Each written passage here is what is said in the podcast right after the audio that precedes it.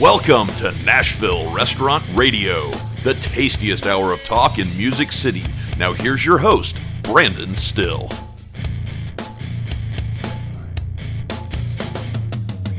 Hello, Music City, and welcome to Nashville Restaurant Radio. My name is Brandon Styll, and I am your host. We are super excited today to welcome in a new friend of mine. His name is Zach Oates, and he is the CEO and founder of Ovation. So, we're going to talk about what Ovation is, and this dude was amazing. So, I, I talk about happenstance and things that happen, and we were in Phoenix at the Restaurant Leadership Conference, and I'm we're going out to lunch. I'm going to tell this story in the episode, but for this intro purpose, I'm going to tell you this. There was 50 tables outside. It was the brightest day in the world, and we find this table that there's two guys sitting at. One of the guys is Zach Oates, and the other guy's name is Will Jackson. And I reference the other guy in the interview, but today I'm going to talk about Will and Zach because Zach's on the show today. But when you go to these things, these conferences, you get the opportunity to really learn about some really neat technology.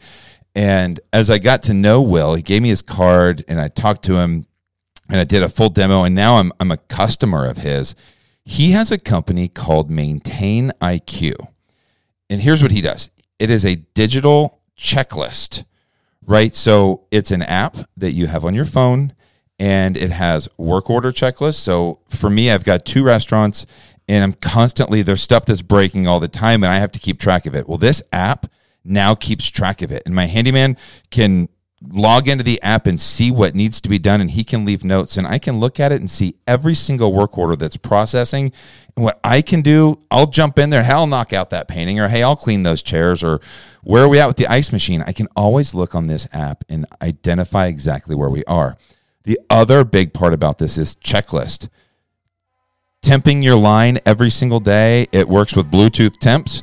You can also go in and do server side work. Opening checklist, my host opening checklist. Are they cleaning all the windows? Are they cleaning the menus? Are they sanitizing everything? Front of the house, back of the house, closing checklist, manager opening checklist.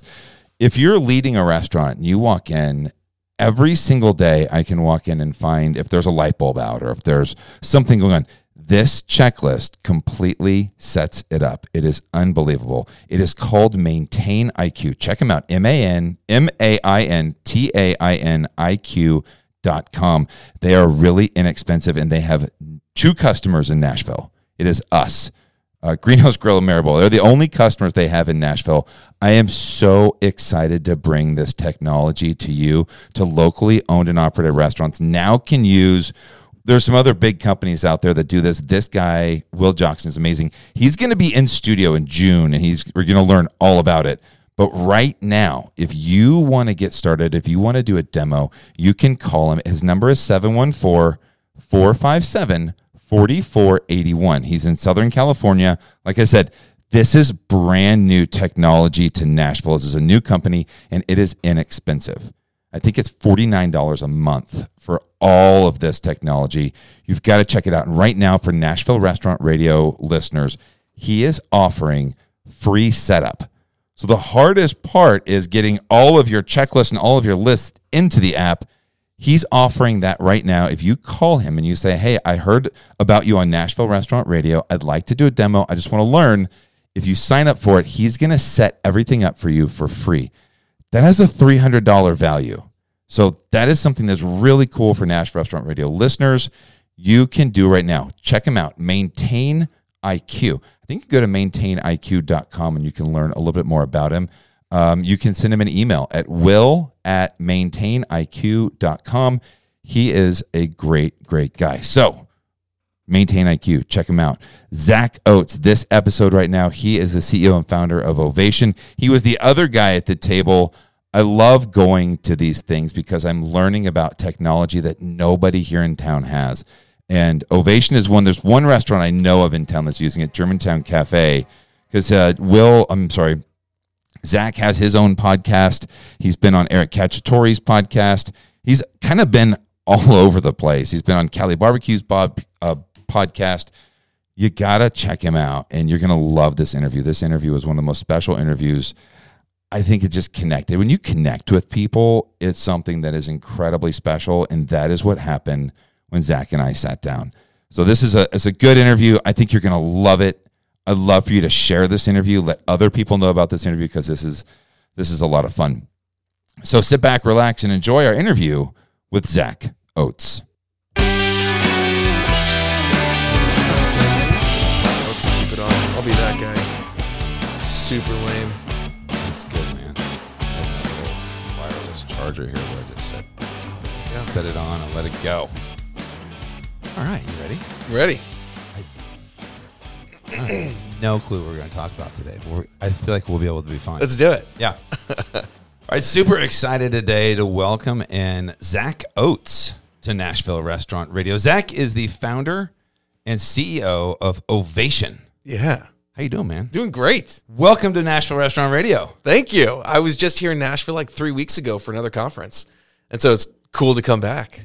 Well, I feel very, um, I'm very like spiritual in the sense that people get put in people's lives for a reason. And we were just in RLC, the Restaurant Leadership Conference in Phoenix, Arizona. Yeah.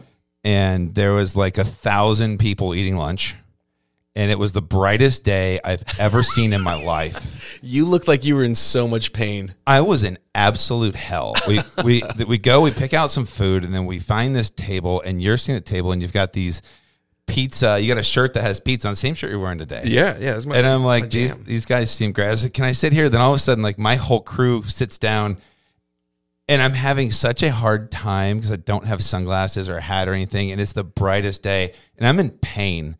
And you guys were so engaging and so nice, and I'm just in the corner like some like hermit. I actually apologized to you later. So I You was like, did. I was like, I, I guess maybe he has a headache or something. "What's his deal, man?" My first impression, you know, of just talking to you guys, like, who are these guys? And then later on, getting to see you and the other gentleman.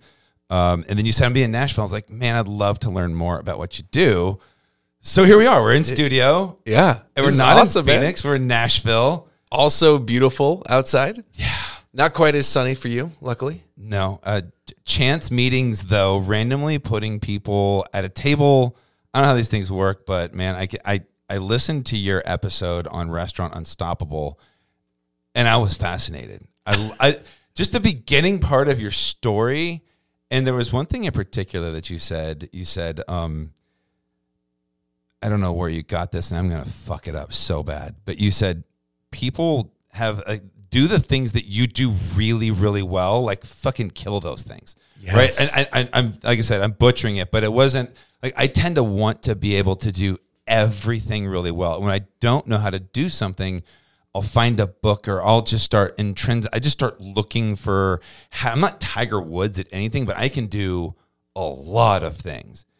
And you were talking about really honing in on the thing you do. Like athletes, really successful athletes, work on pitching the ball. They don't hit; they pitch. Yeah. Pitchers, they learn how to throw the ball within a centimeter every single time, and that's what they get good at. Well, and They're not know- outfielders. Yeah, and it was something that you know, growing up, uh, my father was a pro athlete, so he played in the NFL for 14 years, and it was something where I know I get that face. A lot of people can't you know, Like, can't who is see. he? Where did he go? What Well, no, the face that people give me is like, wait, your dad? You? Are Oh, you no, sure? That, that wasn't the face I was giving you at all. The face I was giving you, I was like, Oates. Oh, who is oh, Oates? Who was it? Who am I thinking? of? So, so the thing is, so, so my dad was uh, a Bart Oates. So he played for the Giants and 49ers. You know, three Super Bowl rings, five Pro Bowls. Like the guy's the guy's a baller. I know, badass. right? And and so unfortunately, so he married a model. So my dad's a pro athlete. My mother's a model. I didn't get my dad's looks and mother's athletic ability, which which meant that I had to go into startups because. You know what else am I going to do? But growing up with Oh, a you're a father like that, guy. Come oh, on. Come you. on. Oh, you should see my brother. He's he got my mom's looks and mother's uh, my mom's looks and dad's athleticism. So he's he's a he's a real baller. But like, you know, my my dad, he was a center, right? He he was a center. Yeah. For I mean, he snapped the ball. And so you want to talk about a skill set his job was to throw the ball in a perfect spiral upside down backwards between his legs and like that's what he did that's that's what had him 14 years in pro sports was doing that, right? And it's something that is um, so so people don't really remember the things that you're okay at. People remember the things that you're excellent at. The world compensates you for those things that you're excellent at. And when I look at when do I want to work on my weaknesses? Because you can't just ignore your weaknesses. But when do you work on them? You work on them to the extent that they hold back your strengths. And I think of it like a rubber band. And the weakness will kind of stretch. And as your strength gets higher, your weakness is down pretty low. And when that resistance starts holding your strength back, then you pause and you Stephen Covey that weakness. You sharpen the saw. Yeah. You start thinking, what in my life is holding me back from achieving my strength? And focus on that strength because there's something that you do 1% better. Like you're in the 1% club of something, right? And Height. height. but like there's something that that's intangible that you are or maybe tangible, but there's just something specific that you're in the 1% club Yeah. of. And when you know what you're in the 1% club of, really focus on that. You know, and like really dive into how do I get better at being the 1% of this thing? And how do I put more emphasis into that? Because that's where your flow is anyway. A lot of things that come naturally to people that put them in the in the 5% club and they really enjoy it when you work on it, they get to that 1% club.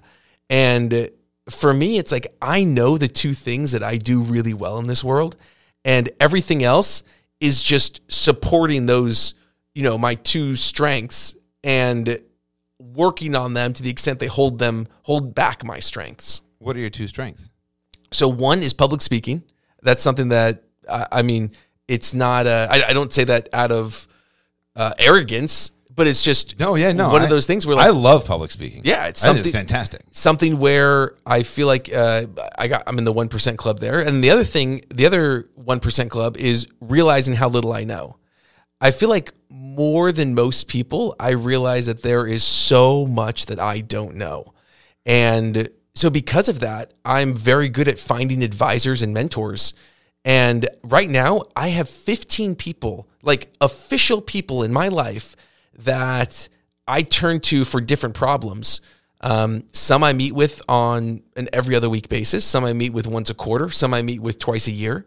But I know the frequency and cadence with which I need to go to these people and the specific questions that I could ask to help me extract the the best information from them to help you know im- improve uh, my life, my business, the employees, my customers, and I feel really grateful to have those people. But that that's something I feel like a lot of people don't do that. A lot of people don't go out there and get specific mentors to handle specific questions and find a way that's mutually beneficial. Some some I give, some I pay money, some I give equity. Others I just buy them lunch. Yeah. Right. And it just depends on the type of relationship there is. But but truly 15 very specific people that I have a list of that I have regular cadence meetings with. That's amazing. I mean, that's that's absolutely brilliant. I think, and there there are people that you trust that are really good in those specific areas. I think Dave Ramsey. If you're familiar with Dave oh, Ramsey, Oh yeah. he's always said, "Don't don't ask the guy who's been divorced three times for marriage advice. Yeah. don't ask the guy who's who doesn't have any money for financial advice. You Uh-huh. find people that their one percent is that thing that you can go to and have that conversation with.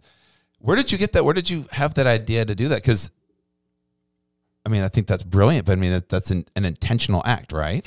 Yeah, I think it was from realizing that uh, it, listening to other people that there are just so many people out there that are so good at what they do. And man, if I could just harness what they have and just learn from them and just take the very specific circumstance and give them the context of just what they need to answer the question, then uh, I'm going to get the best answers that I possibly can get because what what I come up with, I'm going to be stumbling through and thinking of this and thinking of that and trying this and trying that, or I could save myself six months and a lot of hours and just ask someone who's been through it 30 times. So to paraphrase this, you're really good at public speaking and being coachable. Yeah. Okay. Yeah. I'll, I'll take that. I mean, so I think that's such an undervalued trait because every day I think with the Generation Z and millennials, that's something I don't want to I don't want to generalize an entire you know group of people, but mm-hmm. coachability is so strong. It's so important to be able to say, yeah, I don't really know how to do that really well versus the fake it till you make it kind of mentality. I think fake it till you make it's terrible. Yeah. I mean, it's okay to raise your hand and say, I don't know a lot about that. You seem to know a lot about that. Can you help me? And the thing is, especially running a startup, you know, I mean, we have LinkedIn, which is the Instagram of business, where people scroll through LinkedIn and what do they see? They see, oh, my business is doing so great. I'm hiring this person. Like, we just signed on this customer. It's, all same, the- same thing as scrolling through Instagram and being like, oh, she's at that beach and he's on this vacation. And he, at the end of the day, the backyard is always on fire. And I think that when people come to understand that and when they come to realize like it's okay that you have a fire going on in your backyard. The the key as a leader is to contain it and make sure it doesn't get to the house. But just because there's a fire in the backyard doesn't mean that you shouldn't celebrate the things going on in the front yard, right? Sure. It just means that as you're scrolling through Instagram, as you're scrolling through LinkedIn, that you realize that it's okay and that everyone's got good stuff and bad stuff that's happening. And um, and when you when you're okay with that, then you're a lot more likely to be honest with mentors. So one one thing though, I will I will say a warning on mentors when I I went through an awesome uh, accelerator program. So I had an investor called 500 Startups, now called 500 Global, really cool group out of San Francisco, one percent acceptance rate. We got so lucky and we got in, like Nice. like to the point where like Ovation got in. And. um the managing director of this program on day one i was in the i was in the kitchen getting some food and he goes into the kitchen and he looks at me he goes huh. And i was like hey i just wanted to say thank you so much. Really excited to be part of this program. Grateful for your investment. And he he just looks at me and he goes uh zach right? I was like yeah. He goes just just to let you know if you would have sneezed differently in your interview you wouldn't be here right now and grabs his granola bar and walks out of the kitchen Wow. right? It's like, oh wow, okay, uh, Okay. we really got to like prove ourselves. so one of the things that I wanted to do was, I just went to everyone and I was like asking everyone all these all these questions, and I would sit down with like ten different mentors because they brought all these mentors there. So I would, I'd like sit down with all these mentors, and guess what would happen is I would have to spend half hour half hour giving the context of the company. Yeah. And then I'd finally get to a question. And then they would give me a piece of advice. And keep in mind, all of these mentors have all been incredibly successful in their careers. And I realized that every single person's advice was different. And I'm like, oh, shoot. Well, then what do I do? And I got, you know, analysis paralysis. And then the next week, when the mentor would stop me in the hallway, be like, well, how'd that go? It's like, oh, well, I, I, I ended up doing this instead. And then they would get frustrated because I wasn't taking their advice and just wasted their time. I'd get frustrated because I got all these different answers and they all seemed good. Like, what do I do? And so I realized like the importance of um, minimal viable product testing and like what is what is the least amount of effort and money that we can do to test the hypothesis to see if something's going to work. And then the other thing I learned is the importance of very specific questions. Specific questions get specific answers. General questions get general answers.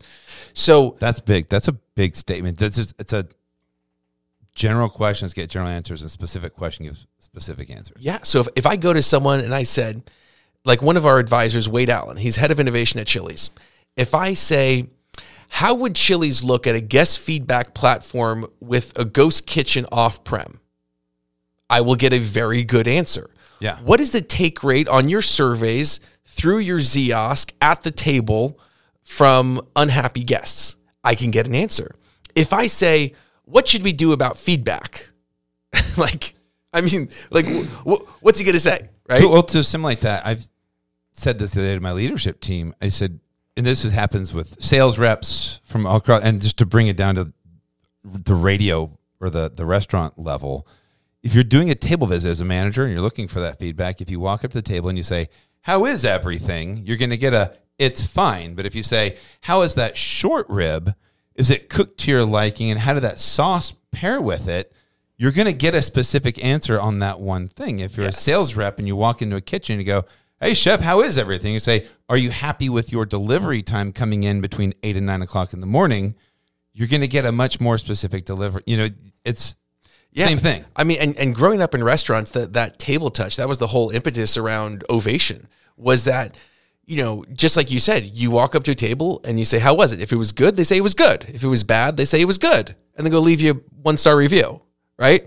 little fetching Yelpers. And so, what we wanted to do was, I- wanted to create a, a tool that was much more conversational, and because even if you do the perfect table touch, right? One, it's very hard to train on how to do that naturally, right? It's a skill for sure. It's it's definitely uh, a very it's a challenging soft skill to learn. And two, when that when they do give you that answer, how do you actually bring that up a level so you can see what's consistently happening? The only way that happens is through that person who becomes really good at it, and then they have to consistently do it, and then they have to remember all the answers to be like, "Hey, I'm I'm hearing a lot of feedback saying X, Y, Z." and then you throw in off prem, which is 40 to 50% of dining. And it's like, uh, and, and it's like the, the table touch only works in the situation that you have a good, a good manager who cares enough to do it. And, and I'll tell you what, to do something about it. a- and they have to do it enough and be good enough at synthesizing that that information. So that's why we created Ovation. It's like, look, it's a digital table touch where where you can ask in a very natural way and you have a a barrier be, between you and the truth and the restaurant because that that guest they don't want to give an honest answer if it's bad. They don't want to make someone feel bad, right? No, no, that, that that's the number one thing. But no, I'm not. I'm not complaining. It's okay. I just Yeah, yeah, I just- it's cold and it- it's got a hair in it. But I, I don't. I don't want to make you mad. I'm just not going to come back. They've all seen that scene in the movie Waiting where they go and some from under cheese and the whole thing. They don't want that to happen to them. No, and and especially with you know everyone's phones are on the table. So what happens if I say something and someone records me and then I look like a jerk and then I get fired and then I go viral and then I become some Kevin or Karen and n- nobody wants that. And so people have become very non-confrontational. Very much so. And so, because of that, you get a lack of honesty. For example, I had uh, a gentleman that we were just talking about, Shawn Walchef. He was he sold barbecue for years online and selling it out of San Diego. Really cool company, CaliBarbecue.media. Great blog. Actually, I found out about his podcast because my podcast, I wanted to name it Digital Hospitality. And he took it. He, already had it. He already had it. so I forgot to mention you're also a podcaster, and your podcast is called give an ovation. Give an Ovation. So I, I thought I was going to give you the perfect segue there with the table touches and asking how things were going to go into what Ovation is. How did you get the idea for Ovation? I'd love that some of your background. I'm taking you away from. Yeah, I yeah. want to get. I want to come back to it though. Um, where does it come from? So grow, growing up in restaurants, it was I, I worked in Friendly's, and for those who work, you- for those who know the Northeast, um, Friendly's, it's like a Denny's that serves ice cream, except not as classy. So Oh, yeah, it sounds good. yeah, it, it's it's very kind of gritty. But one of the things that Friendly's really revolutionized was like they had an ice cream parlor uh, in the front, and so you can get stuff to go. And so they, they really revolutionized that whole segment of the industry. And the, the watermelon log so good. Anyway, so that was my first job. And then my dad, once he retired from the NFL, he got into a bunch of businesses like car wash, cell phone store. He bought a barbecue, you know, investor in barbecue joint. So I was able to see this from the back end and like from the guts of things. And everything that that we do in restaurants is for what? I mean, wh- why do we the cleaning products we choose to you know the staff that we hire to the training to the chairs to the ingredients? Like Brandon, what, what's it all for? The guest experience. The guest experience. Hundred percent. And then you get to, all right, well, how do you know if that guest experience landed? It's like, okay, you could have a receipt survey, They come back. an online review, or yeah, or, That's the or number they come one back. indicator is that they come back. But it's so hard to track when they came back and why did they come back and why did they not come back? What how do you know? So that's when when I saw that gap, and after I left, um, after I stopped working in restaurants, went to went to school, got my master's, did a couple of startups. I did customer experience consulting with Fortune 50 companies, and I was like, people are pouring millions and millions of dollars, these large corporations, into their customer experience, and then I go to a restaurant, and I'm like, there's they they just they can't afford to spend millions of dollars on on measuring and fixing and remedying they can't afford call centers. And so what do they do? And so that's why that's what really spurred Ovation was I could create a tool that will mimic the perfect table touch and collect their data to get them to come back. Which is the most important thing, that, in my opinion. Yeah, that data is just monumental because the, the traditional restaurant model is a stranger walks in, eats, and a stranger walks out. Right? And maybe the second or third time you you say, "Hey, I noticed you the other day came in," and then the guy says, "Yeah, my name's Tom," and you that's the old school way of doing it. Exactly. And and it has been that way since the end of the French Revolution, which was the birth of the modern restaurant, right? I mean, you had cavemen making food and and that those restaurants it was like yeah, you had to like, you know, be around. And then in the Roman days it was like you just had to have food and then after in the after the French Revolution, it was you had to have service, and now you have to have data, right? That was that the third pillar of restaurants was was birthed in the 2020s. It was always just food and then service, and now it's data. And if you don't have that data, you will be hung out to dry over the next few years. And that's what's separating a lot of the locally owned and operated restaurants from the these big multi chain or these chain restaurants that have hundreds of they all use data much better than the individually owned and operated restaurant. So so to to finish the story of Sean though. Yes, please. So because this wraps in perfectly with that. So he was selling brisket online uh like five, six, seven years. And you know, doing a good job with it and everyone loves Cali barbecue. Well, after one month of using Ovation, he noticed that people who ordered online were complaining. Only only people who ordered through his first party delivery were complaining about his brisket. And Zach is going to finish this story right after these words from our sponsors. We have been getting such amazing feedback from our episode that we did with the compost company and Jeffrey and Clay Ezel.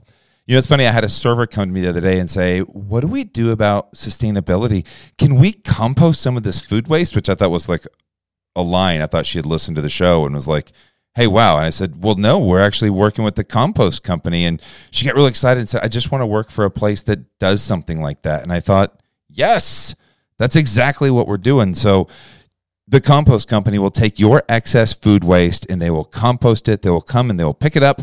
They will clean out your bin every single week. It is inexpensive and it is the right thing to do right now. Give a call to Jeffrey Ezel, 615 866 8152, and they will get you set up or visit them at compostcompany.com uh, to learn more.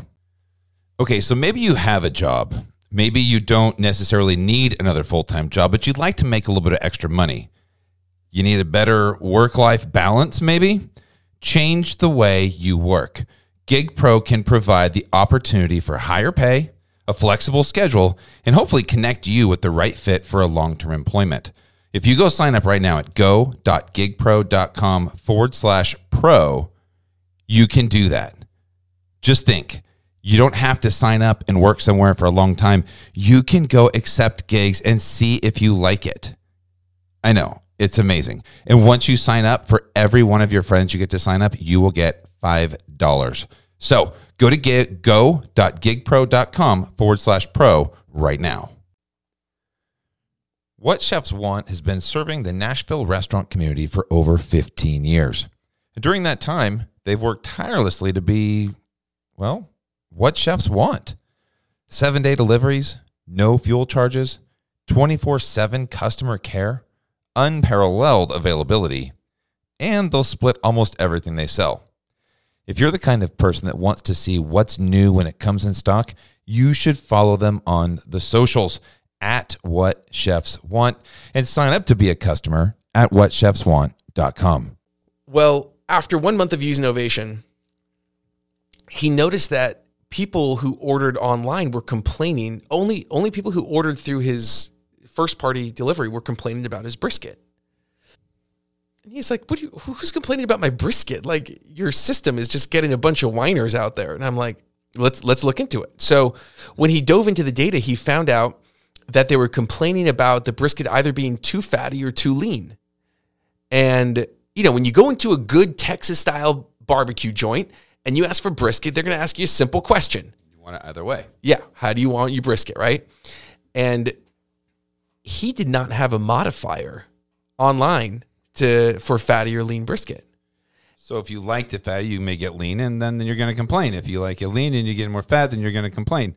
But it also 5 years. indicator now that hey, you need that. Yeah, 5 years of selling online and he had no clue. 1 month of using Ovation he found out. Why? Because you need to make it the key for okay, look, if you don't use Ovation, that's totally fine, right? Let, let me tell you the key word if you want to get good data. Frictionless. That's my That that's my word of the, F year. word. You just frictionless. that's my that's my word of the year. By the way, It- all my managers know it's a frictionless experience. That's what, that's what our goal is. It's got to be for why? Because because your restaurant isn't being compared to Jim's subs down the street.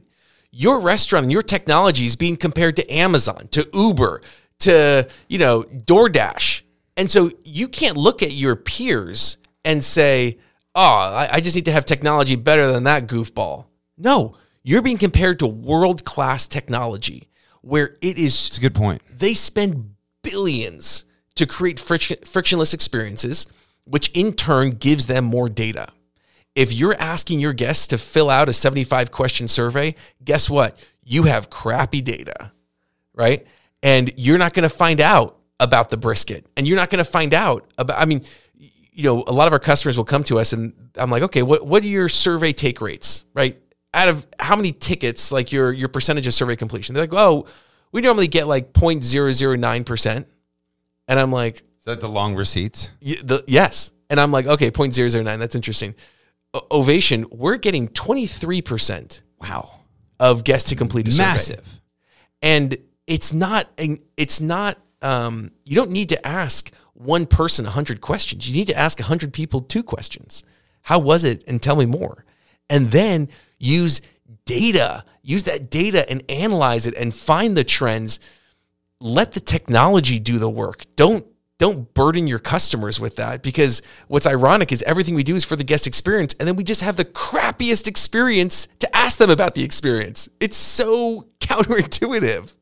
Yeah, no, it makes. I, I got lucky this past week for Easter. and We have a restaurant in Brentwood that does this huge buffet on Sundays for brunch, and we used to have creme brulee on the mm-hmm. buffet. We had these little miniature creme brulees, and we took them off. I, I couldn't tell you why we did, but they're not on there anymore. I had five people on Easter say, "Where'd the creme brulee go? What happened to the creme brulee?" And I went, "Oh wow, yeah, we need that." And it's back now. I mean, that quick we made that turn. But the fact that I was standing at the front door all day long, thanking people for coming in, asking how everything was, I got that feedback. But like by off chance, I got that lucky. Yeah. Most 99% of the time, those people walk out the door and don't tell anybody. But I probably would have got that feedback Da- data shows that a for- lot sooner. I would have got it six weeks ago. Yeah, well, and data shows that for every one complaint you hear, 26 people had the same complaint that you didn't hear. Damn. And and it and it hurts because here's the worst place to find out about feedback is online. Every one negative review loses you an average of 30 customers. So so when you when you see that negative review and it feels like a gut punch, it should. They just they just took five, six, seven hundred dollars from your pocket because of that negative review. And but why? Because you haven't provided them a more frictionless way to give you that feedback. I, there's there's a great restaurant that, that I love uh, close to my house. I've been there. I mean, probably seventy times. Love this place. Left him a positive review on Google, on Yelp, and and great place. But I went in there the last time. I, actually, this was the last time I went in there. I went in there, and one of the favorite thing, my favorite things they have is this really thick, creamy Italian dressing that you can dip your breadsticks in. Yeah. So I go there and I don't know if it was a bad day. I don't know if they changed the menu, but they um, the sauce was so watered down that it was like it was just disgusting. It wasn't. and and totally flavorless. And um and it was such a such like a you know it was my favorite thing on the menu. And so to get that was like such a letdown. And and it was like who am I going to tell? How am I going to tell him what am I going to do? Leave him a one star review? It's like no they, they've they've done a great job the whole all the other time. And I'm not I'm not like you know sitting here being like I'm protesting so I'm not going to go back there You're probably like, hey, other guests are getting this too who don't eat here 70 times. That might be their first time. And you just want to let the owner know that, hey, this product isn't consistent and you should probably check it because it doesn't taste like it normally does. And there could be people here for their first time that are now judging your restaurant on this. Yeah. And they're like, this is shit. I'm not having it. Well, and that's the thing is like I and even just thinking right now, that was the last time I went back there. Not because I'm intentionally protesting it, but because every time I think about that place, the last you are only as good as the last experience that that guest had. And even though I've been there so many times, when I think about, you know, going back to that place, I'm like, "Oh, well there's that other place down the street that I'd rather go to." And and I I will eventually go back, but it's just one of those things where I wish that they were. I wish that there was a, a better way for for people to communicate that. I mean, I, I remember one of our customers was sitting at home on a Friday night, and he he got um, he kept on getting pings through the Ovation through his Ovation app that uh, issue with tater tots, issue with the tater tots, issue with the tater tots, and at the fourth one, he called the restaurant. He's like, "Dude, what is going on?" And the manager was like, "Oh, because this place does really good tater tots." Yeah. The manager was like, "We ran out of tots, so I had someone run to Walmart and go pick up a couple of bags of frozen tots so we could keep selling them." He's like, "86 tots!" Like this is crazy. Don't put a subpar product out there. Exactly. And that was something that he just he would have never known. Or it might have popped up in a one star review of like, man, the tots have really gone downhill. And then he'd be like, that's weird. Like, what a weirdo that he's just complaining about the tots on a random Friday night and never known. Yeah, I, I hear what, what you're doing. I mean, it sounds fantastic. I almost wonder if there are people out there that don't want to know, that don't want like. I mean, but I mean, so I know a lot. I've, I've talked to a lot of restaurateurs. I'm sure you have too. Most of them don't look at the reviews. They have mm-hmm. somebody that does that. They don't want to know that much about it because they're in the building and they know it's good. They ta- their friends tell them it's good. And 90% of their customers come back over and over and over again, right? Uh, that's that's not great data. well, I mean, but that that's that's the thing. Like you can be so much more specific and intentional with it. A- And I don't I think like that those you're doing. people are are listening to this podcast. You know, You never know. but I mean, I feel like people who it's the same thing. Like, you know, we, we talked a little bit about this before we hit record, but you know, I've I've had the privilege of going to therapy on three different times in my life. And you want to talk about hearing the bad news, right? You got to hear it. Yeah. I mean, you go to a therapist and it's nothing but a mirror with the most unflattering light that there is. And you're like, wow, I look old. And and guess what? You do look old and you have put on weight. And like that's okay because you can work out and you can eat healthier. And like and so I think that the the problem is most people don't want to hear it because what do you do with that? Right? If you get one bad review, what do you do with one bad review every other week? There, there's not a lot that you can do to improve because how do you know what's happening, what's not? And so the whole thing with Ovation, going back to why, is because if you get enough people to give you a little bit, it gives you so much more visibility into what's going on. And even if you're in the restaurant every single day, you will be shocked at what people will say, and then you can do something about it. And the best part is if it's not a great experience, you could do something about it privately. So that's a big thing right there. I used to love, we used a company for our, our table management, and they would send out a, a survey after everybody got there, and they would send us back the feedback privately. And I almost felt like if somebody was leaving the restaurant and they were pissed off because of whatever pissed the person off, it's like they need to rant for a moment, but then they exercise the demon. You know, like yes. once they get it out of their system, like, oh, I'm so angry. Somebody, and, and you just type it in somewhere, then they go, okay. It's like a grieving thing. Like you just, you get it out and then you go on with your day. It's like, I'm, gonna- I'm going to relive that again and go to this site and do it. I'm gonna really like. And if you respond to that person, if you reply to them, they're usually pretty happy. And one thing that I've realized is this whole concept of of getting it out there. You know, over 99.5% of people who give negative feedback through Ovation do not then go on and leave negative feedback online. That's what I'm saying. Yeah, most people there there's one that we did a we did a big research project around why people give feedback and how they want to give feedback. What'd you learn? And what do you think? And this is gonna I, I can almost guarantee you're gonna get this right. When you think of now the pressure's on. I'm like, yeah. What? When you think of why people give negative feedback, what do you feel like they want to how do they want to feel? Do you want to be understood, heard? They want to feel heard. Yeah. That was the word that came up more than any other word. They want to feel heard. And do they feel heard when they type in a when they're asked about the bathrooms and the temperature and this and that and this and that and You these greeted within 60 seconds of your arrival point. they're like, "Look, I just want to tell you that my food took 45 minutes when you said it was going to take 15." Right? I, I just want to let you know that you, your, your fries were soggy and cold. I just want you know, like they just they have this emotional, this visceral response, and so that's that's the thing that we want to capture is the emotion of it, and then we follow up the next day with more questions. Right? So I don't know how, how does it work. I mean, I mean, so what you have is an app. Is it a? Tell me exactly how Ovation works. Okay, so it starts off with let's say you, you have a to go order. Um, you put in a bag stuff with a QR code on it, and it says, How did we do two questions to enter for a $100 gift card? That same verbiage could be on a sticker on your table. Do you find that people need that? Do you find that people need? Hey, it almost sounds like a little bit of manipulation, right? Where if you do this, you could win a hundred dollars. Like I'm not really going to win a hundred dollars, but So- I'll do it anyway. Psychological, we, we have done millions of surveys, and we found that the the chance to win a hundred dollar gift card will get the most number of uh, responses.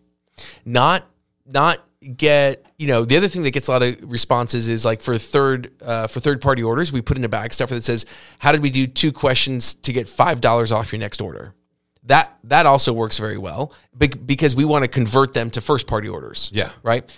And so we're getting customers that are getting 20% of their customers to to switch from third party to first party and getting their data, getting permission to text them, and then they're actually repeat guests uh, on first parties. Now they're not paying that 30%, right? That's huge. So that's how you do the conversions. Exactly. Um, but and then as soon as they scan the code, or if we have an integration with your online ordering or loyalty system, the guest will just get an automated text message. How was everything?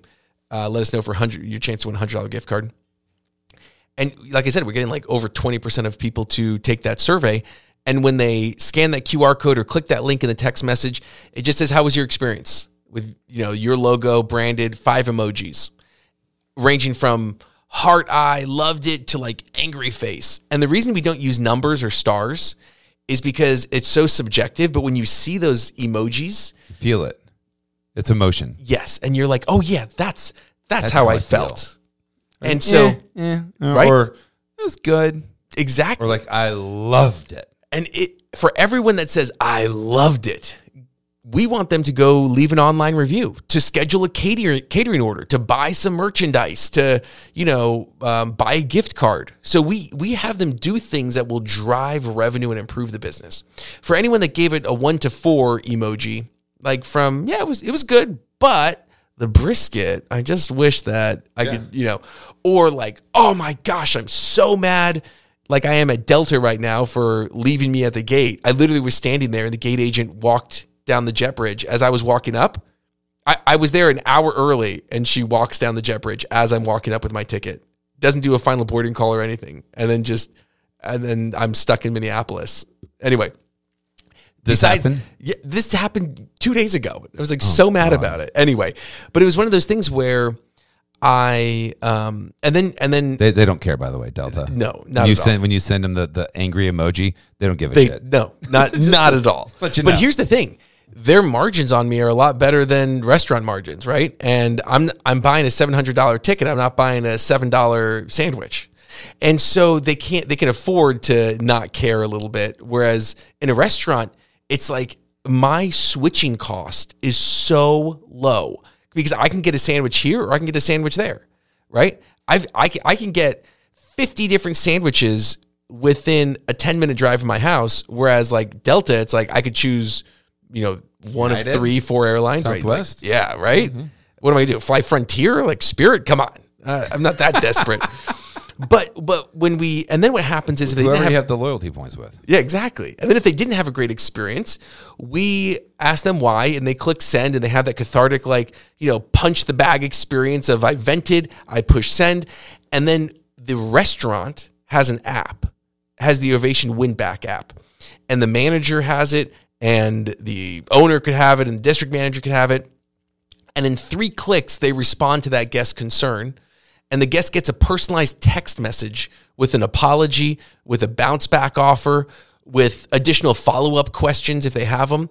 And so they can really resolve that concern in real time. While the guest is still sitting there putting that next bite in their mouth, they have a response because it's that quick and easy for the restaurant to respond to them. And then what we do on the back end is we pull in all of the online reviews, all of the feedback from Ovation, and then we're able to show the restaurant, hey, here are things that are going really well, and here are things that are not going well. When do they get the text message? You said before they put the next bite in their mouth. Do they get it like when they pay their bill? So if it's like How a- do we get their phone number? if it's a dine-in experience, it's just the QR code on the table or a QR code in the bag stuffer on the bag stuffer. okay. If it's an online ordering experience, we try to we send it out about 30 minutes after they get their food. So because you know there's a little bit of buffer time in there, then you sit down, then you put it all out, then you're starting to eat. So we're trying to mimic a table touch Gotcha. as you're eating, but not before you've started. And so with that, they've kind of they've had that experience, and then they're like, oh, you know, So there's a QR on the table. yeah. So there's a Q, can, hey, QR scan that and Yep. tell us what you think. exactly. So there is some communication about what it is and how to do it. Yeah, and that's just all put. I mean, we we have done so tens of thousands of stickers and bag stuffer designs, and and so we know what works and what doesn't. And so as part of like our service, we just you know we we will do that for them, and uh, we'll do that for our restaurants and design something that will fit their brand. But you know, at the end of the day, when we think about it psychologically, um, I, I don't know. Are you a journaler? I have every intention in my life to be a journaler. Like I have every intention to meditate every morning. Uh huh. I just don't. You just don't. I have all these thoughts about things I want to journal and I write them down. I do write different things down, but it's not per se a journal. And I, that this might, I'm re, I just finished Atomic Habits and like one of my things is, James Clear. oh, So good. God, that was a fantastic book.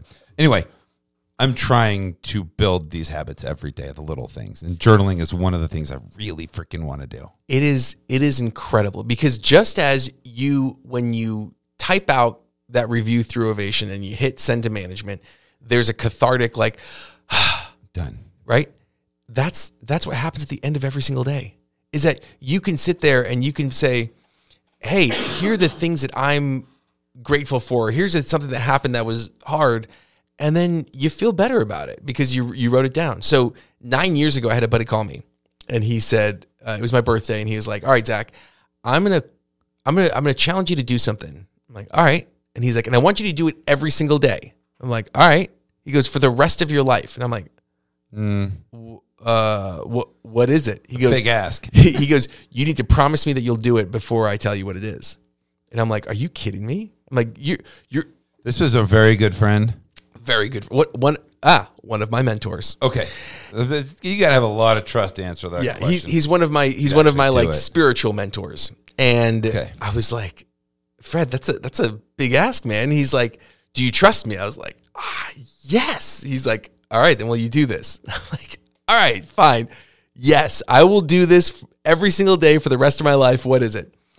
He goes, I want you to write down two ways that you saw the hand of God in your life today. And I was like, okay. I was like, it- he's like, will you do that? And I was like, yeah, I already said, yeah. Like, sure, I'll do it. I haven't missed a day in nine years. wow. And it has been life changing. I sporadically kept a journal before that, but writing every single day, you know, it's not that something amazing happens every day. But here's what was interesting. I, I do all my journaling um, over like on my I'm I'm showing the signs of typing. Like computer. There we go. I'm on my computer. Like I do it, or now I do you type it out Yeah, I type it out and I do it on my phone. And so I've been able to do, you know, I'm kind of a nerd, and so I was able to do some like text analysis. And so I took my journal that was sporadically written beforehand, and I took my journal after, and I did text analysis to see what was different um, in in the writing. And what was fascinating was the words "I" and "me" showed up three thousand times less per year, and the words "grateful" and "gratitude" showed up seven times more per page. So when I looked for the hand of God in my life, I realized that all of this that was around me wasn't about me. It just feels like it was about me because I'm the only one living my existence and like I only have it from my perspective. But when I took that step back and I say, how did I see the hand of God in my life? It gave me such a perspective of gratitude and realizing how much was given and not how much I was doing. And that this story of my life is a story of everything happening around me.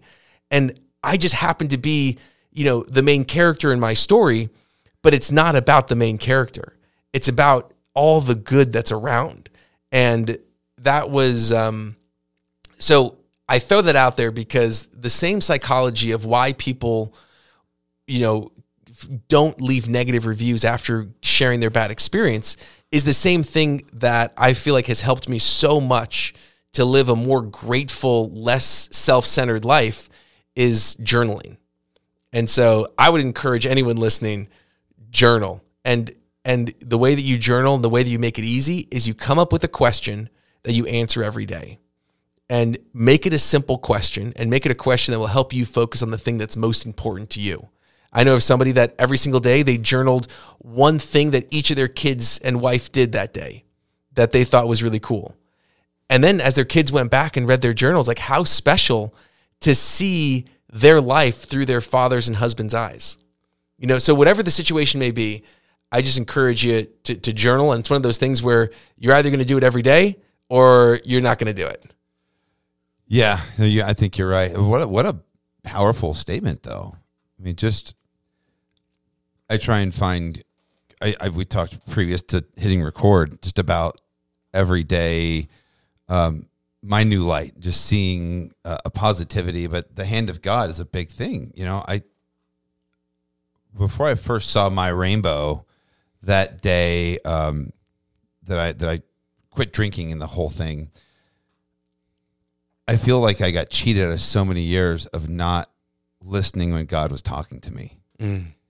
You know, it's like that moment with that rainbow. I was like, I've never seen a message so big and so strong, like a spiritual moment.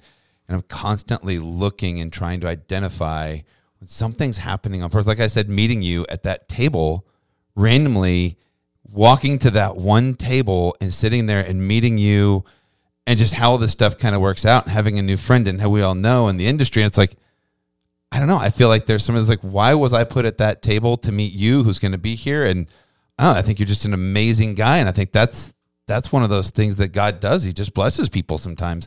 And you can't look at that as circumstance. Like, well, I could have said it too. I got lucky. Like, I look at that as, no, I don't know. People put people in people's lives for a reason. Yeah. I truly believe that 100%. I, I I'm totally with you, and and I've seen that. Like, if if you want to see the hand of God, look. If you want to feel Open the love, yeah. If you want to hear the voice of God, listen. If you want to, if you want to feel the love of God, serve. Right, and as you do these things, and as you open up your your ears and your mind, it's like you can you can feel and, and live more intentionally and feel like the direction you're headed is a direction that you should be going right and um, there's a quote that says endeavor to live the life which you have imagined because as you are as you are out there doing these things you feel that that you're when, when you when you were driven by your purpose mm-hmm. you are so much more likely to overcome because Viktor Frankl, Man Search for Meaning. Have you read that book? No, I thought you were going to go with a Rick Warren purpose driven life, but Oh, also good. yeah, that's the direction you were going with that one. But So, so Man's Search for Meaning. Viktor Frankl. He is a psychologist and a Holocaust survivor, and he was a psychologist before he went to Auschwitz. wow. And one of the things he says is that a man who has a why to live can bear with almost any how. So why did why did you want to to overcome your addiction? Why do you want to have your restaurant? Why do you want to be successful in a startup? And if you have that why and if that why transcends today, then you can you can get punched and but you're like, but you know what? I got I got a purpose. I got to keep going. Why do you serve? I mean, people just literally servers and bartenders. People, I'm a servant. That's that's what I do. I mean, that's that's what I'm here to. do. I'm here to serve people, and I I love. I did a I do something on Wednesdays now called lineup topics, and it's a 10 minute what's on my brain, and I've been seeing all these memes and stuff online where people like, uh, you know, this bitch wanted hot tea, and I it's like, yeah, people like that kind of stuff, and if you're not here to serve, like the genuine, like what's your wife? If you're there to make 30 bucks during lunch, I guess that's a thing. But people that are genuinely there to serve make a lot more than the, your, your bounty is much bigger, in my opinion, when you just do the things that make other people happy. And That and let's say that you're not you don't feel like your mission is to be a server. That that's okay.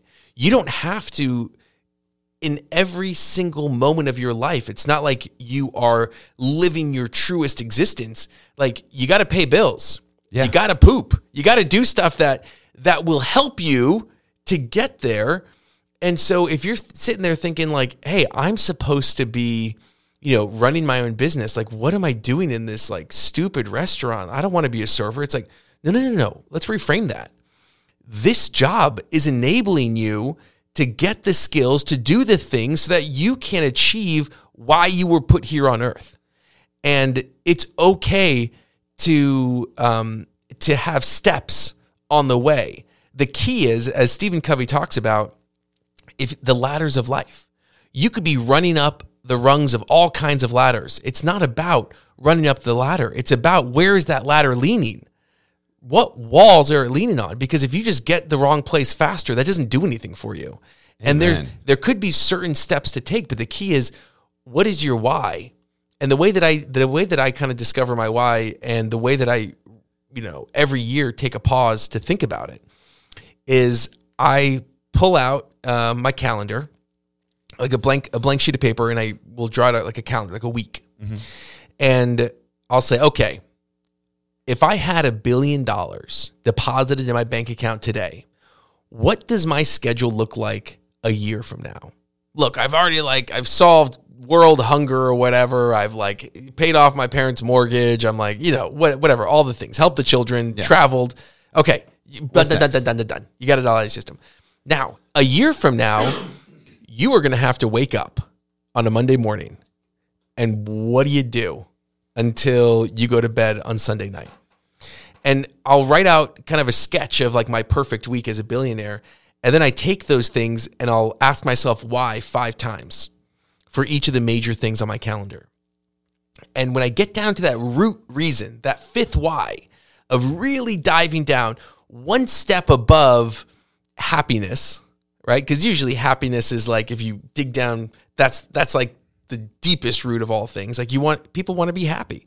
So you take that up one level Or successful. What su- what is success? what is success right then that those are my those are the things that really drive value and passion in my life and the things that i could do without a billion dollars i just you know sure i i may want to have a jet and fly around the world but i don't have that jet to to fly around and like you know grab lunch in paris but i do have the ability to pull out a postcard and handwrite a thank you letter to someone in in paris right? And so I think that those those are the types of things where when you when you feel your why, when you know your why, when you live your why, that passion exudes through everything that you do. And even if you don't love where you're at right now in life, if you can see how it's going to get you to where you need to be, then have that be your why. I think I think that's perspective, right? Yeah. That's everybody has a different perspective and it's attitude. You can wake up in the morning and go, oh, it's Monday. Or you can wake up in the morning and go, it's Monday, man. I got the whole week ahead of me, baby. Like, let's go. Yeah. Like I, I, I Monday is my favorite day because it's I got the rest of this week. Friday I start going, I didn't get this done, I didn't get this done, I didn't get this done. And I, and I want to be able to have this weekend to like, I start ang- is my anxious day. Monday is my it's wide open. Let's let's do this crush. thing. But that's a perspective thing. That's something Yeah. that I have trained myself to start thinking, but intentionally. and and in light of in light of you know those who may be listening who knowingly or unknowingly have mental health issues one of the things that i've learned is like it's okay to be sad right? Oh, It's- yeah. it's okay to have a hard day. It's okay that you might not wake up on a monday feeling pumped like brandon right? Like i'm i'm gonna go.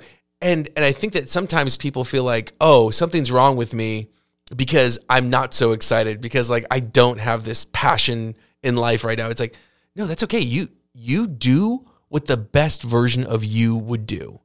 And and It's that's okay. and that's okay. It's okay. I tell my kids all the time, you know, they're four and two, and I'm like, "Did you have a hard day?" And they'll cry, and like, "Yeah." I'm like, "It's okay. It's okay to have a hard. It's okay to be a little sad. It's okay to be a little cranky sometimes."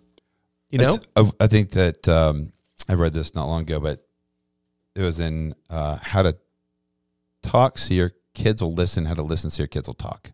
It's the name of the book. It's a good one. But they said so many times your kids come in and we tell them how they feel. They go, I'm hungry. Like, no, you're not. You just ate. Dad, I'm, I'm tired. Like, no, you're not. You slept all, well, you just took a nap. How can you be tired?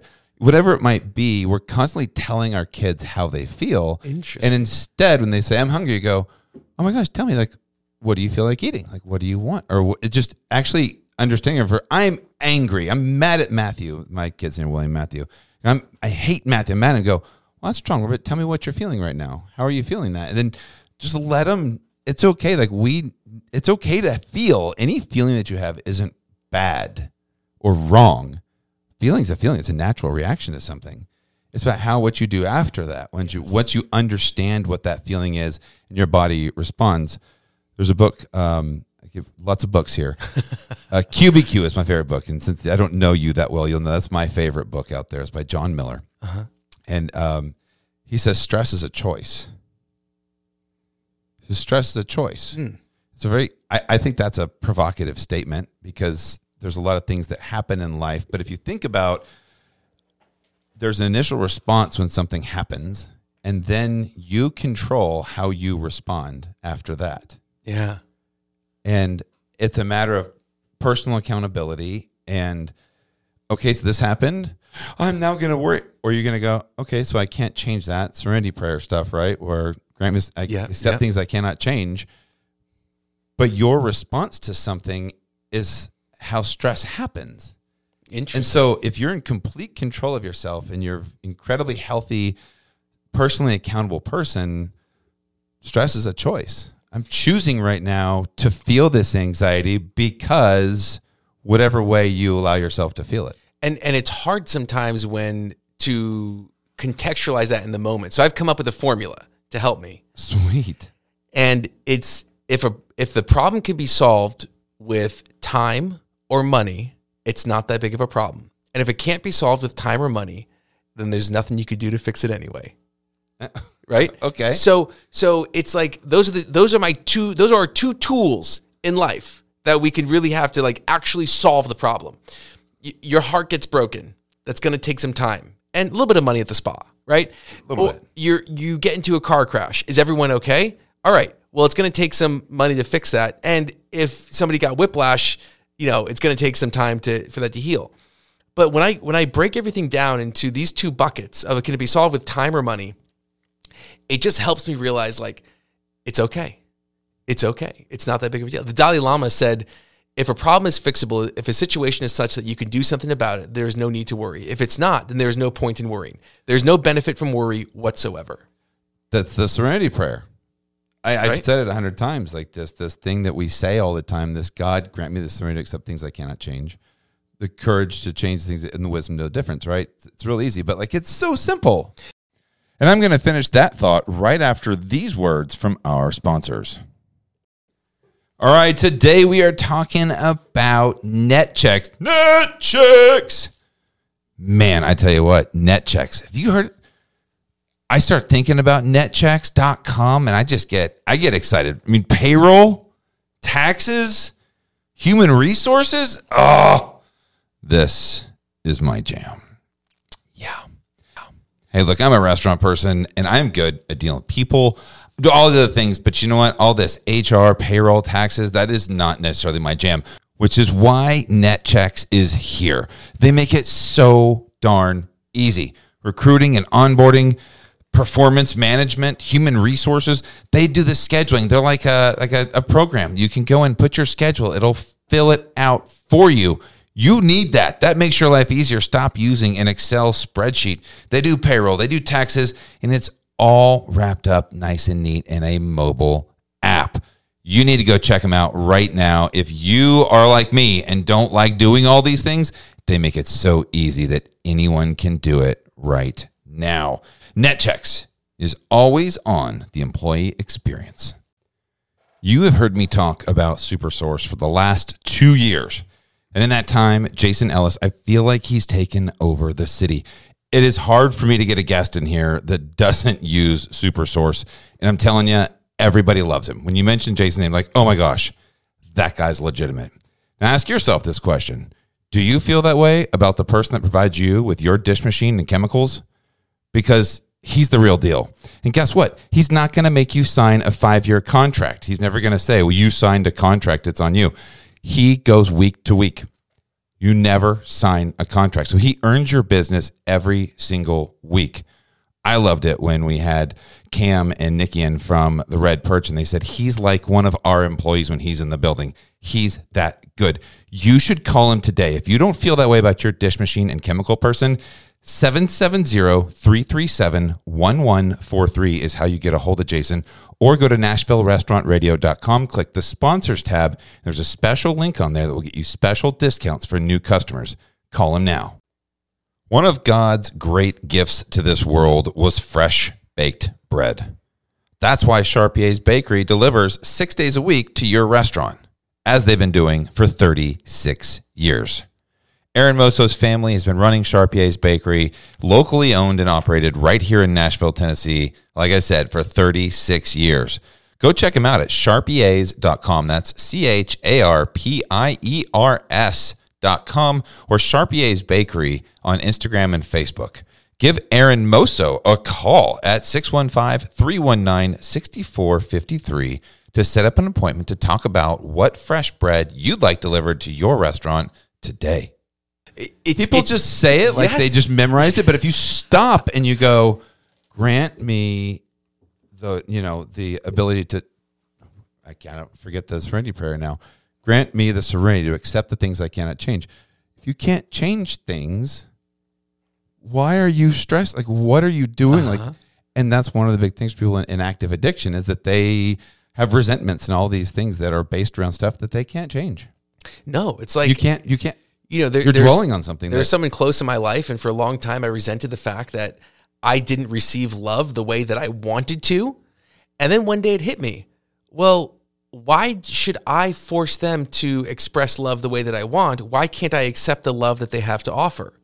Right? Wow, that's powerful. That's on me. And when I flip the script of, let me just, you know, they're speaking Greek, let me translate that into English, right? Why should I force them to speak English? They speak Greek.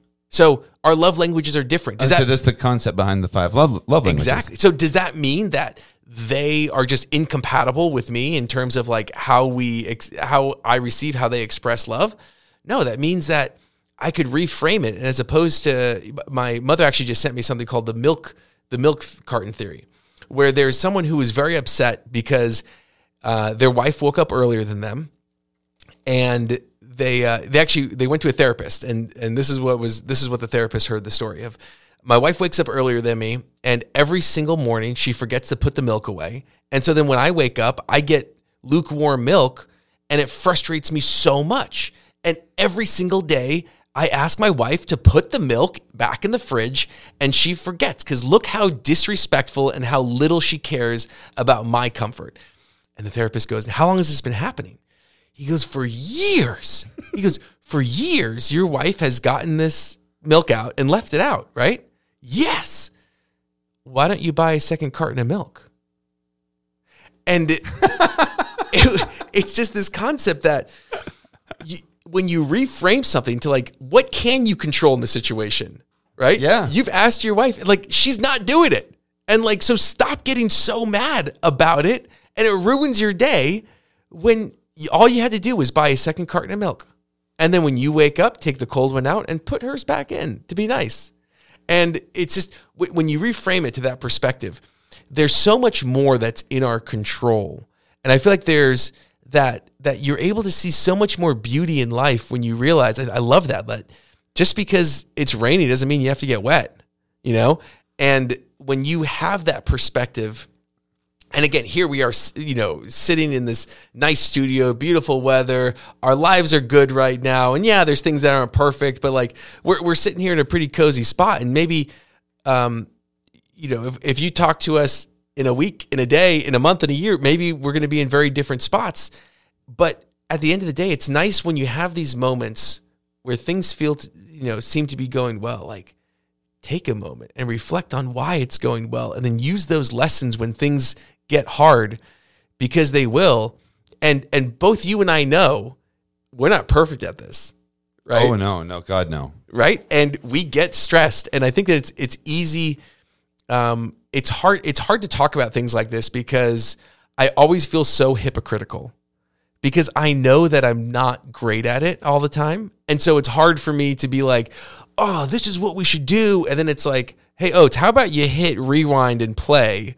And like listen to that advice, you know, in, in a week when you're getting frustrated that your kid didn't clean up after herself and she's four. It's like a, th- a thousand percent. I mean, it's not a do as I say, not as I do type situation. But I think these are interesting points that I do try and practice on a practical level in my life on a regular basis. Am I perfect?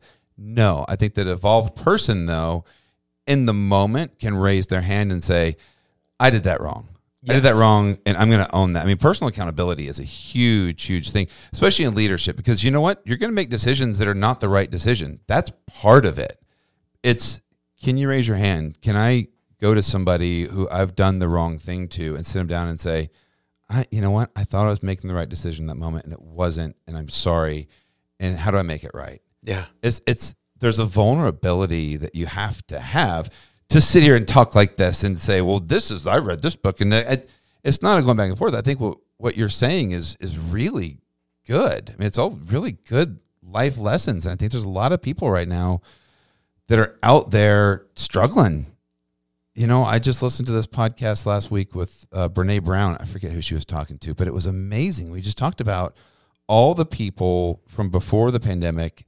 Like, if you're running your business like it's 2019, you're going to lose because everything has changed. Yeah. Everything. Yep. And people, the one thing, the biggest difference is now that the onus on people. Like, we have to genuinely care about the people who are leading and the mm-hmm. people who are on our teams. It's not just a, hey, I, I pay you, show up, do the work kind of a situation. Not that that's a business I would like to run, but that was a general mentality in a lot of businesses. Like people need to know that you genuinely care about their families and that mental health is real and addiction is real and they're real people that are coming in and they want their why has to be because I'm work for people that genuinely care about me. And that's I don't know I, I'm- don't know what the tangent I'm going is but everything has changed. And people are out there right now. They're not okay. We're trying I'm, I'm trying to share a message of it it is okay. Like Yeah. whatever you're feeling out there is okay and if there's any tidbit of some kind of knowledge that I've read about or learned I want to share it that could possibly anybody could possibly hear that and go wow there is somebody that has shown me love in a way that I didn't like or that I didn't understand. And hearing you say, I flipped that around to try and understand the way they they were trying to show me love, and it made all the difference in the world. Yeah. Somebody may hear that and go, you know what? That's the way that my friend Jenny is doing, and I might need to look at that differently. So I think it's powerful to bring some of that stuff up, but at the same time, go, yeah, we're I'm not perfect. Yeah. I mess up a lot, and, And- and it's okay. And and it is okay. And that's why, you know, one of the things that I always tell my team that I mentioned earlier on this podcast is that the backyard is always on fire. So as as you're looking at someone's perfect life, as you're hearing about these perfect platitudes, know that like, you know, and you feel like, "Oh, well my backyard's on fire and uh, these, you know, their back life, their their backyard's perfect." It's like, "No, man. No. Everyone's backyard's on fire." I heard someone tell me one time, if you treat everyone like they're going through a really hard time, you'll be right half the time. and I think that that's it's so true because whatever the situation is, I think it's so critical that we remember that everyone is going through their own journey and you don't know where they're at on that journey at that day in that moment. Nope. But the key is how do we how do we spread more love and positivity? And that's something that I feel I feel so grateful for it. I'm I'm glad, you know, grateful to come on here on this podcast. You know, one of my favorite poems, Max by Max Ehrmann called Desiderata. He says, Listen to the dull and the ignorant, for they too have their story. And you know, I, I'm glad that you uh, bring on a dull and ignorant person to, I was gonna to share my story. Well, I, I'm. You know what? Like I said, I think it was um, a blessing getting to meet you the other day, and I'm sorry. I, I, I came up to him a couple hours later. They had this big exhibit hall where all the people were exhibiting their stuff, and I walked up and I was like, "Man, I'm I'm so sorry. I'm I'm usually much more like friendly and like happy to meet people, and you're I, I you're really interesting, and I just I, I couldn't see, and I was in hell. I was, I was just so bright, like my, my eyes were burning. It was not but, good. But you acknowledged it, right? I like did, so the, the fact is, like you weren't just like, oh, whatever, it's a tough situation. Like screw this guy. I didn't know if I'd ever see you again in my life, but I felt like the need, like, hey, look, I genuinely like you were you were you were putting the effort in. You were putting the effort in. I was in the shade. to It was connect easy. with every, but you you were putting the effort in to connect with everybody, and I was just over in the corner like a hermit with my hand over my eyes, and but like there's a moment where you go, hey, look, you know what? Like again, I was wrong. I I, I don't want you to think that was me. And look, now you're here sitting in the studio having a conversation. What you're here right now for the RMDA. You're speaking tomorrow. Oh, yes. The 2022 annual conference. What is this you're doing here in town? this is the Restaurant MDA conference. Uh, Like master distribution agreement? I, I think? honestly, I think it stands for Restaurant Marketing and Delivery Association. Okay, I think yeah, what that's, stands. yeah, that's what it is. um, really cool group of folks who who run the association and um, here to talk to a bunch of different delivery companies about hey here here's how things work from the guest experience perspective so today there's a great guy josh Kopel, who came in and shared about uh, the restaurant experience. And so tomorrow i'm coming to talk about the guest experience and a lot of data around that guest experience to help them provide a better service. I've been flirting with Josh for months he's a good looking guy he's easy to flirt with to get on the show. Oh, oh, he yeah, is yeah, though. it. He's a good-looking No, he dude. He He's the- reminds me. I saw him when I saw him today. I pulled up a picture of Justin Bieber's former pastor, Ah. and I was like, "Dude, you look like this guy." And he's like, "I don't know if I should be offended or because you know caught up in the whole like affair scandal." I was like, "But I was like, I don't know what you're talking about. but dude, he yeah, he's the he re- president of the California Restaurant Association, and he has a podcast called Full Comp. yeah." It's fantastic. The dude is tackling some major issues, and uh, I, I'm I'm a little nervous to have him on the show. To be honest, Dude, with he's you. great. He was on my podcast, rock star, super, Yeah. super cool, easy to talk to, um, very, very generous, like with his time and his thoughts, and uh, really appreciate that about I, people. I'm sending him a message on LinkedIn. I emailed him yesterday. I said, "Hey, while you're in town, I see you're in town. Why don't you swing by the street?" He's like, "Dude, I'm flying in, speaking, Yeah. and flying out, but I'll be on the podcast anytime just via Zoom." And I'm like, "Yes, but I want him sitting in the chair. You know, I love." I told I, when I told him I was coming here, he was like, "Oh man, I, I'm I'm gonna get on the podcast as well. I couldn't work it in my schedule today, but anyway, he's a really cool guy. I'm I'm stoked for that podcast. Well, you are a really cool guy, and uh, Ovation. Can people here in Nashville sign up for Ovation? Yeah, man, we work with Is it a thing? thousands of restaurants coast to coast all over North America. Um, so you just go to ovationup.com. and Ovation up, Ovationup.com. And like cowboy up, like cowboy up. Ovation yeah. up. Yeah. I like it. And uh and it also has like a little play on like a standing ovation and anyway, um so yeah, go to ovationup.com and let them know that you heard about it here and whoever you talk to, just tell them that Zach said that you could have 2000 free text messages. Oh, I like that. For Ra- Nashville Restaurant Radio listeners only. Yes. 2,000 free text messages. I'm in a good mood. Like- they, aren't text messages free? Oh, Not- no. oh my gosh, that's the problem. Like that, that's probably one of our biggest costs. Oh, is it really? Text messages, even even at at our level of sending millions of text messages, they're so expensive, so expensive to send. Which is why, What's a deal? but they work. Thank you. Ninety eight percent open rate. So no, th- this this is this is the kind of content that I'm really excited to bring to listeners. You're not a sponsor. This I'd love to be. well, you're not a sponsor. You, we haven't even talked about anything like that. But this is something that um, I love. I get to go to places like the RLC, and I get to meet people like you that don't necessarily market real strong. And I mean, you're doing your thing, but like independent restaurants here don't necessarily just hear about ovation. I think what you're doing is an amazing tool that will absolutely help restaurants. And I'm going to jump on board. I'm going to get one of my restaurants at least to test it out. Let's do it. And then, um, Hey, every month is a test. We don't do contracts. So- nice. You don't do contracts? No. Every every That's my favorite thing in the world. Month to month agreements, right? Like it, so if we don't earn your business this month, then we don't get your business next month. Hell so yeah, don't definitely every single month is a pilot. That's badass. how I love companies like that. This company we have, Super Source, behind me here. Uh-huh. They're a, a dishwasher and chemical dish machine and chemical. They make their own chemicals. They have a plant and they make their own chemicals, and then they they'll lease dish machines to you. But they have zero contracts, so it's week to week with them, and they'll put a dish machine in your restaurant, no problem.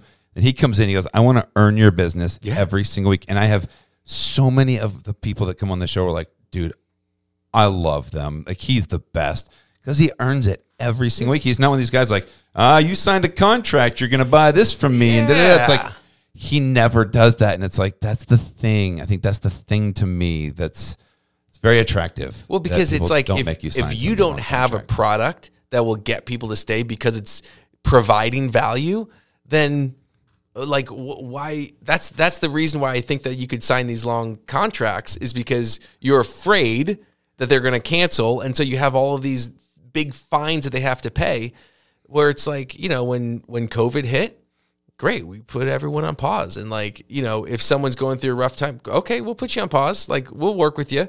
And but anyway, but we've got we have a 99.2% retention rate. Like customers love Ovation because it's providing that value and if I'm not providing the value, I don't want you begrudgingly paying me. I want you to pay me and think, "Holy cow, I can't believe it's that inexpensive for what I'm getting." Like that's the feeling I want.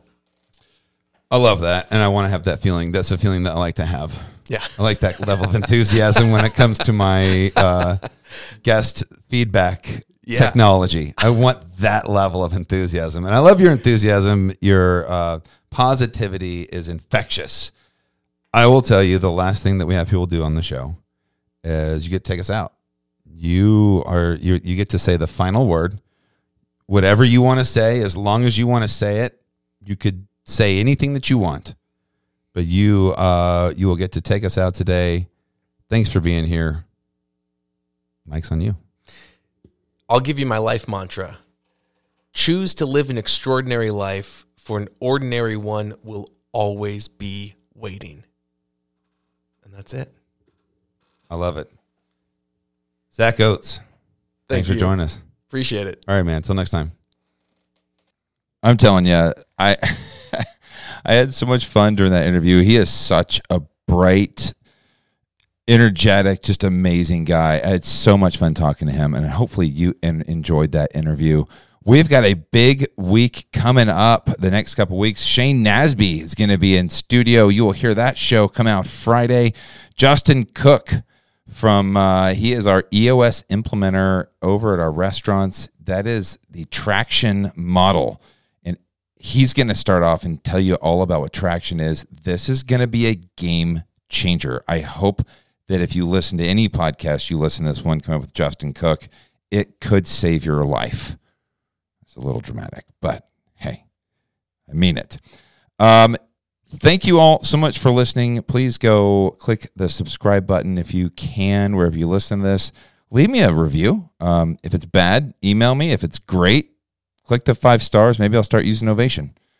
Uh, although not many, you know, it's not just something you do. Let me know. Um, I hope that you guys are being safe out there. Thank you again for listening. Love you guys. Bye.